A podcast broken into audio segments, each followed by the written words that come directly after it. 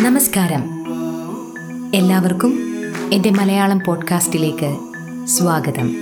നിങ്ങൾ കേൾക്കുന്നത് എന്നോടൊപ്പം റനീഷിയോടൊപ്പം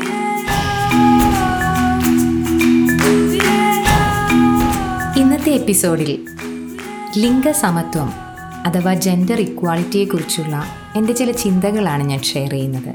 ലിംഗസമത്വം എന്നതൊരു വലിയ സബ്ജക്റ്റ് ആണല്ലോ. അതുകൊണ്ട് തന്നെ അതിനെ കീറി മുറിച്ചുകൊണ്ടുള്ള ഒരു വിശകലനമല്ല ഈ എപ്പിസോഡ്. ന്യൂസ് പേപ്പറിൽ കഴിഞ്ഞ ആഴ്ച വന്നൊരു വാർത്തയും അതിനെക്കുറിച്ചുള്ള ഒരു അന്വേഷണവുമാണ് ഈ ഒരു വിഷയത്തിലേക്ക് എന്നെ എത്തിച്ചത്. കഴിഞ്ഞ ആഴ്ച ഒരു പ്രമുഖ പത്രത്തിൽ വന്ന ന്യൂസ് ഇതായിരുന്നു. യു എസ് കവി ലൂയി ഗ്ലിക്കിന് സാഹിത്യ നൊബേൽ. ഈ വാർത്തയുടെ തൊട്ടടുത്ത് തന്നെ ലൂയി ഗ്ലിക്കിന്റെ ചിത്രവും കൊടുത്തിട്ടുണ്ട്. ഞാൻ ആ ചിത്രത്തിലേക്ക് നോക്കിയപ്പോൾ ആകെ ഒരു സംശയമായി. കാരണം ഒരു ലേഡിയുടെ പിക്ചറാണ് കൊടുത്തിരിക്കുന്നത്. കവി എന്നാണ് അതിന്റെ ഹെഡിങ്ങും കൊടുത്തിരിക്കുന്നത്. ഇനി പത്രത്തിന് പിക്ചർ കൊടുത്തപ്പോൾ തെറ്റിപ്പോയതാണോ എന്നെനിക്കൊരു സംശയമായി. എന്തായാലും ന്യൂസ് ഒന്ന് വായിച്ചു നോക്കാമെന്ന് കരുതി ഞാൻ ആ ന്യൂസ് വായിച്ചു നോക്കി. അപ്പോൾ മനസ്സിലായി ലൂയി ഗ്ലിക്ക് എന്ന ലേഡിക്കാണ് ഇത്തവണത്തെ നൊബേൽ പ്രൈസ്. അപ്പോൾ സ്വാഭാവികമായും എനിക്ക് വന്നൊരു സംശയം കവി എന്നതിന് പകരം കവയിത്രി എന്നല്ലേ കൊടുക്കേണ്ടത്? കാരണം സ്കൂളുകളിൽ നമ്മൾ മലയാളവും ഹിന്ദിയും ഒക്കെ പഠിക്കാൻ തുടങ്ങുന്ന കാലം മുതൽ നമ്മൾ കേൾക്കുന്നതാണ് സ്ത്രീലിംഗവും പുല്ലിംഗവും. ഒരുപാട് തവണ നമ്മളത് കാണാതെ പഠിക്കാറുണ്ട്. പരീക്ഷയ്ക്ക് മാർക്കൊക്കെ വാങ്ങാനായിട്ട്. വിദ്യാർത്ഥി വിദ്യാർത്ഥിനി ആൺകുട്ടി പെൺകുട്ടി ലടുക്ക ലടുക്കി ഭായി ബഹൻ ബച്ച ബച്ചി അങ്ങനെ ഒരുപാട് വാക്കുകൾ നമ്മൾ കാണാതെ പഠിച്ചിട്ടുണ്ട്. ഇതിൽ എന്നെ ഏറെ കുഴക്കിയൊരു വാക്കാണ് കവി കവയിത്രി.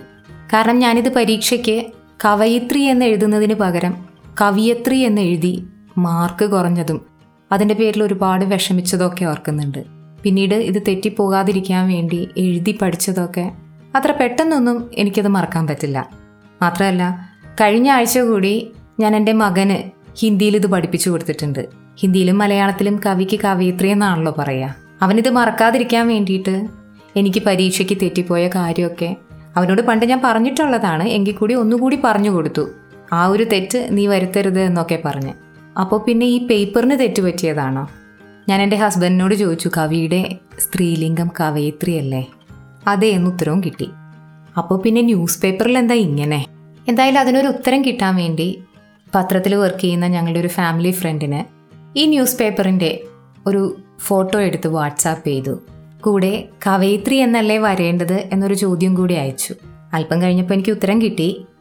ചേച്ചി അത് ജെൻഡർ ഇക്വാളിറ്റിയെ സപ്പോർട്ട് ചെയ്യാൻ വേണ്ടിയിട്ടാണ് കവി എന്ന് കൊടുത്തിരിക്കുന്നത്.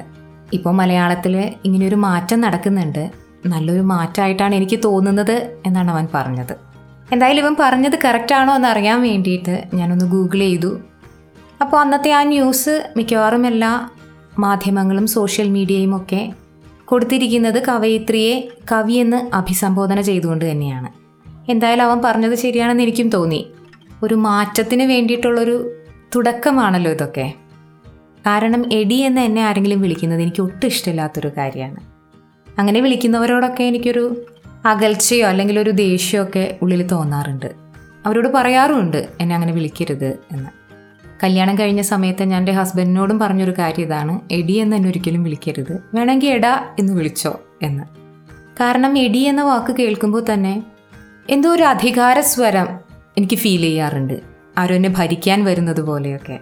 അങ്ങനെ നോക്കുമ്പോൾ എടിക്ക് പകരം എടാ എന്നാകുമ്പോൾ കവയിത്രിക്ക് പകരം കവി എന്തായാലും കറക്റ്റാണല്ലേ അപ്പോഴാണ് എനിക്ക് തോന്നിയത് പക്ഷെ പണ്ട് ഞാൻ ഒരുപാട് കഷ്ടപ്പെട്ട് പഠിച്ചതല്ലേ ഈ വാക്കുകളൊക്കെ? ഇപ്പോൾ മോനെയും പഠിപ്പിക്കുന്നുണ്ട്. കഷ്ടപ്പെട്ട് ഇതൊക്കെ ഓർത്തിരിക്കാൻ വേണ്ടിയിട്ട്. അപ്പോൾ ഇങ്ങനൊരു മാറ്റം വരുമ്പോൾ ഈ ഒരു മാറ്റത്തെ എല്ലാവരും ഫോളോ ചെയ്യുമ്പോൾ അത് കുട്ടികളെയല്ലേ ആദ്യം പഠിപ്പിക്കേണ്ടത്?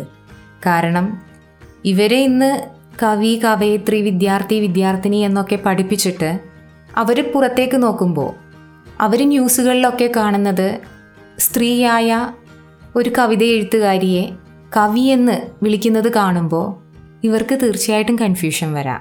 അവരോട് നമ്മൾ ചെന്നിട്ട് ഇത് ജെൻഡർ ഇക്വാളിറ്റിയുടെ ഭാഗമാണ് എന്നൊക്കെ പറഞ്ഞാൽ ഈ കൊച്ചുകുട്ടികൾക്ക് എന്ത് മനസ്സിലാകാനാണ്? മാത്രമല്ല കവയിത്രിക്ക് പകരം കവി എന്നാകുമ്പോൾ പെൺകുട്ടിക്ക് പകരം ആൺകുട്ടി എന്നാകില്ലേ? അതുപോലെ തന്നെ മകൾക്ക് പകരം മകനെന്നാവില്ലേ എന്റെ ഒരു സംശയമാണ്. അപ്പോൾ നമ്മുടെ രാഷ്ട്രഭാഷയായ ഹിന്ദിയിൽ ഇതെങ്ങനെ ശരിയാകും? ഇങ്ങനെ തോന്നാൻ മറ്റൊരു കാരണം കൂടിയുണ്ട്. കഴിഞ്ഞ ഓണം എക്സാമിന് ഞാൻ മോനെ ലിങ്ക് ബദൽക്കർ വാക്കി ലിഖിയെ പഠിപ്പിച്ചതാണ്. അതിൽ ബച്ച ഗേൽത്താഹേ എന്ന് തന്നാൽ നമ്മൾ ആദ്യം ബച്ച എന്നുള്ളതിന്റെ സ്ത്രീലിംഗം കണ്ടുപിടിക്കണമല്ലേ ബച്ചി. അപ്പോൾ ഗേൽത്ത എന്നുള്ളതിന്റെ സ്ത്രീലിംഗം ഗേൽത്തി. അങ്ങനെ വരുമ്പോൾ ബച്ച ഗേൽത്താഹേ എന്നുള്ളത് നമ്മൾ സ്ത്രീലിംഗത്തിലാക്കുമ്പോൾ ബച്ചി ഗേൽത്തി ഹേ എന്നാകും. ഇങ്ങനെയൊക്കെ നമ്മൾ പഠിക്കുകയും പുതിയ തലമുറയെ പഠിപ്പിക്കുകയൊക്കെ ചെയ്തിട്ട് ജെൻഡർ ഇക്വാളിറ്റിയുടെ പേരിൽ നമ്മൾ ഈ വാക്കുകളൊന്നും ഉപയോഗിക്കുന്നില്ലെങ്കിൽ പിന്നെ ഹിന്ദിയിൽ ഒരു ഗ്രാമർ പാർട്ടിന്റെ ആവശ്യമില്ല അല്ലേ? കുട്ടികൾക്ക് അത്ര കൂടി കുറച്ച് പഠിച്ചാൽ മതി എന്ന് നമുക്ക് ആശ്വസിക്കാം. കവി എന്ന് കോമൺ ആയി വിളിക്കുമ്പോൾ യഥാർത്ഥത്തിൽ അവിടെ ഒരു അസമത്വമല്ലേ നടക്കുന്നത്? സ്ത്രീയെ ഒരു പുരുഷന്റെ പേരിൽ വിളിക്കുക. പകരം കവയിത്രി എന്ന് കോമൺ ആയി വിളിച്ചാൽ പോരെ. അപ്പോൾ ഒരു സ്ത്രീ സമത്വമൊക്കെ നമുക്ക് തോന്നും.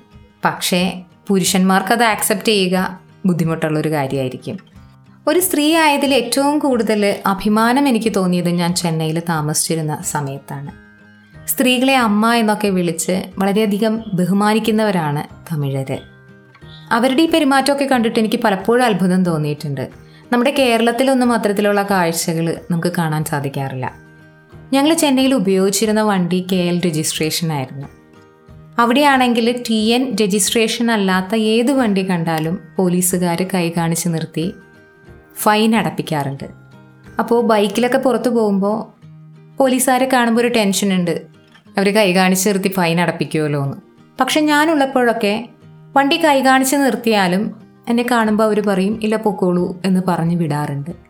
കൂടുതൽ ശ്രദ്ധിച്ചപ്പോഴാണ് എനിക്ക് മനസ്സിലാക്കാൻ സാധിച്ചത് വണ്ടി ടി എൻ രജിസ്ട്രേഷൻ അല്ലെങ്കിലും സ്ത്രീകളാണ് ആ വണ്ടിയിൽ ട്രാവൽ ചെയ്യുന്നതെങ്കിൽ അവർ കൈ കാണിച്ച് നിർത്തി ഫൈൻ അടപ്പിക്കുകയോ അല്ലെങ്കിൽ അങ്ങനെയുള്ള എന്തെങ്കിലും ഒരു ബുദ്ധിമുട്ടുകൾ ഉണ്ടാക്കുകയോ ചെയ്യാറില്ല.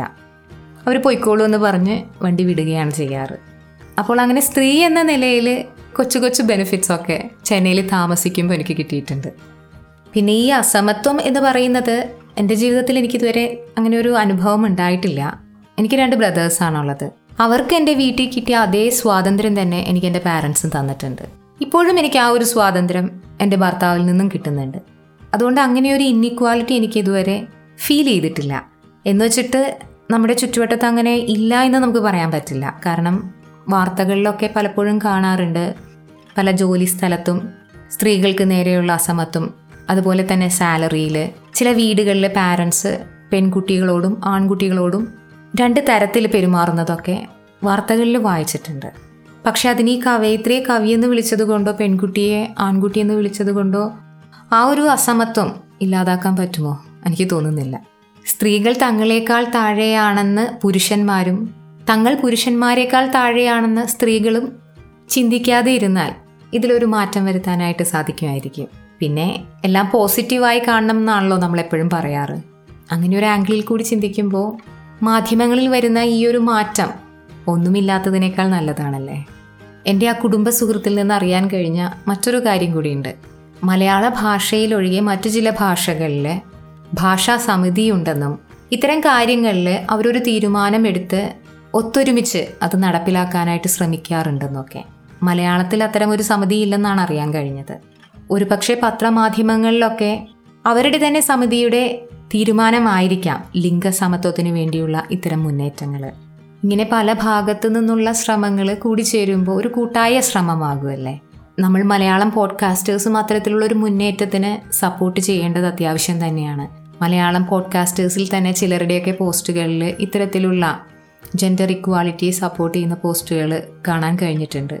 നമ്മുടെ പോഡ്കാസ്റ്റ് എപ്പിസോഡുകളിൽ നമ്മുടെ സോഷ്യൽ മീഡിയ പോസ്റ്റുകളിലൊക്കെ ഈ ഒരു ജെൻഡർ ഇക്വാലിറ്റിയെ സപ്പോർട്ട് ചെയ്ത് അങ്ങനെ നമുക്കും ജെൻഡർ ഇക്വാലിറ്റിക്ക് വേണ്ടി അല്ലെങ്കിൽ ലിംഗ സമത്വത്തിന് വേണ്ടിയിട്ടുള്ള ഈ ഒരു മുന്നേറ്റത്തിൽ പങ്കാളികളാവാം.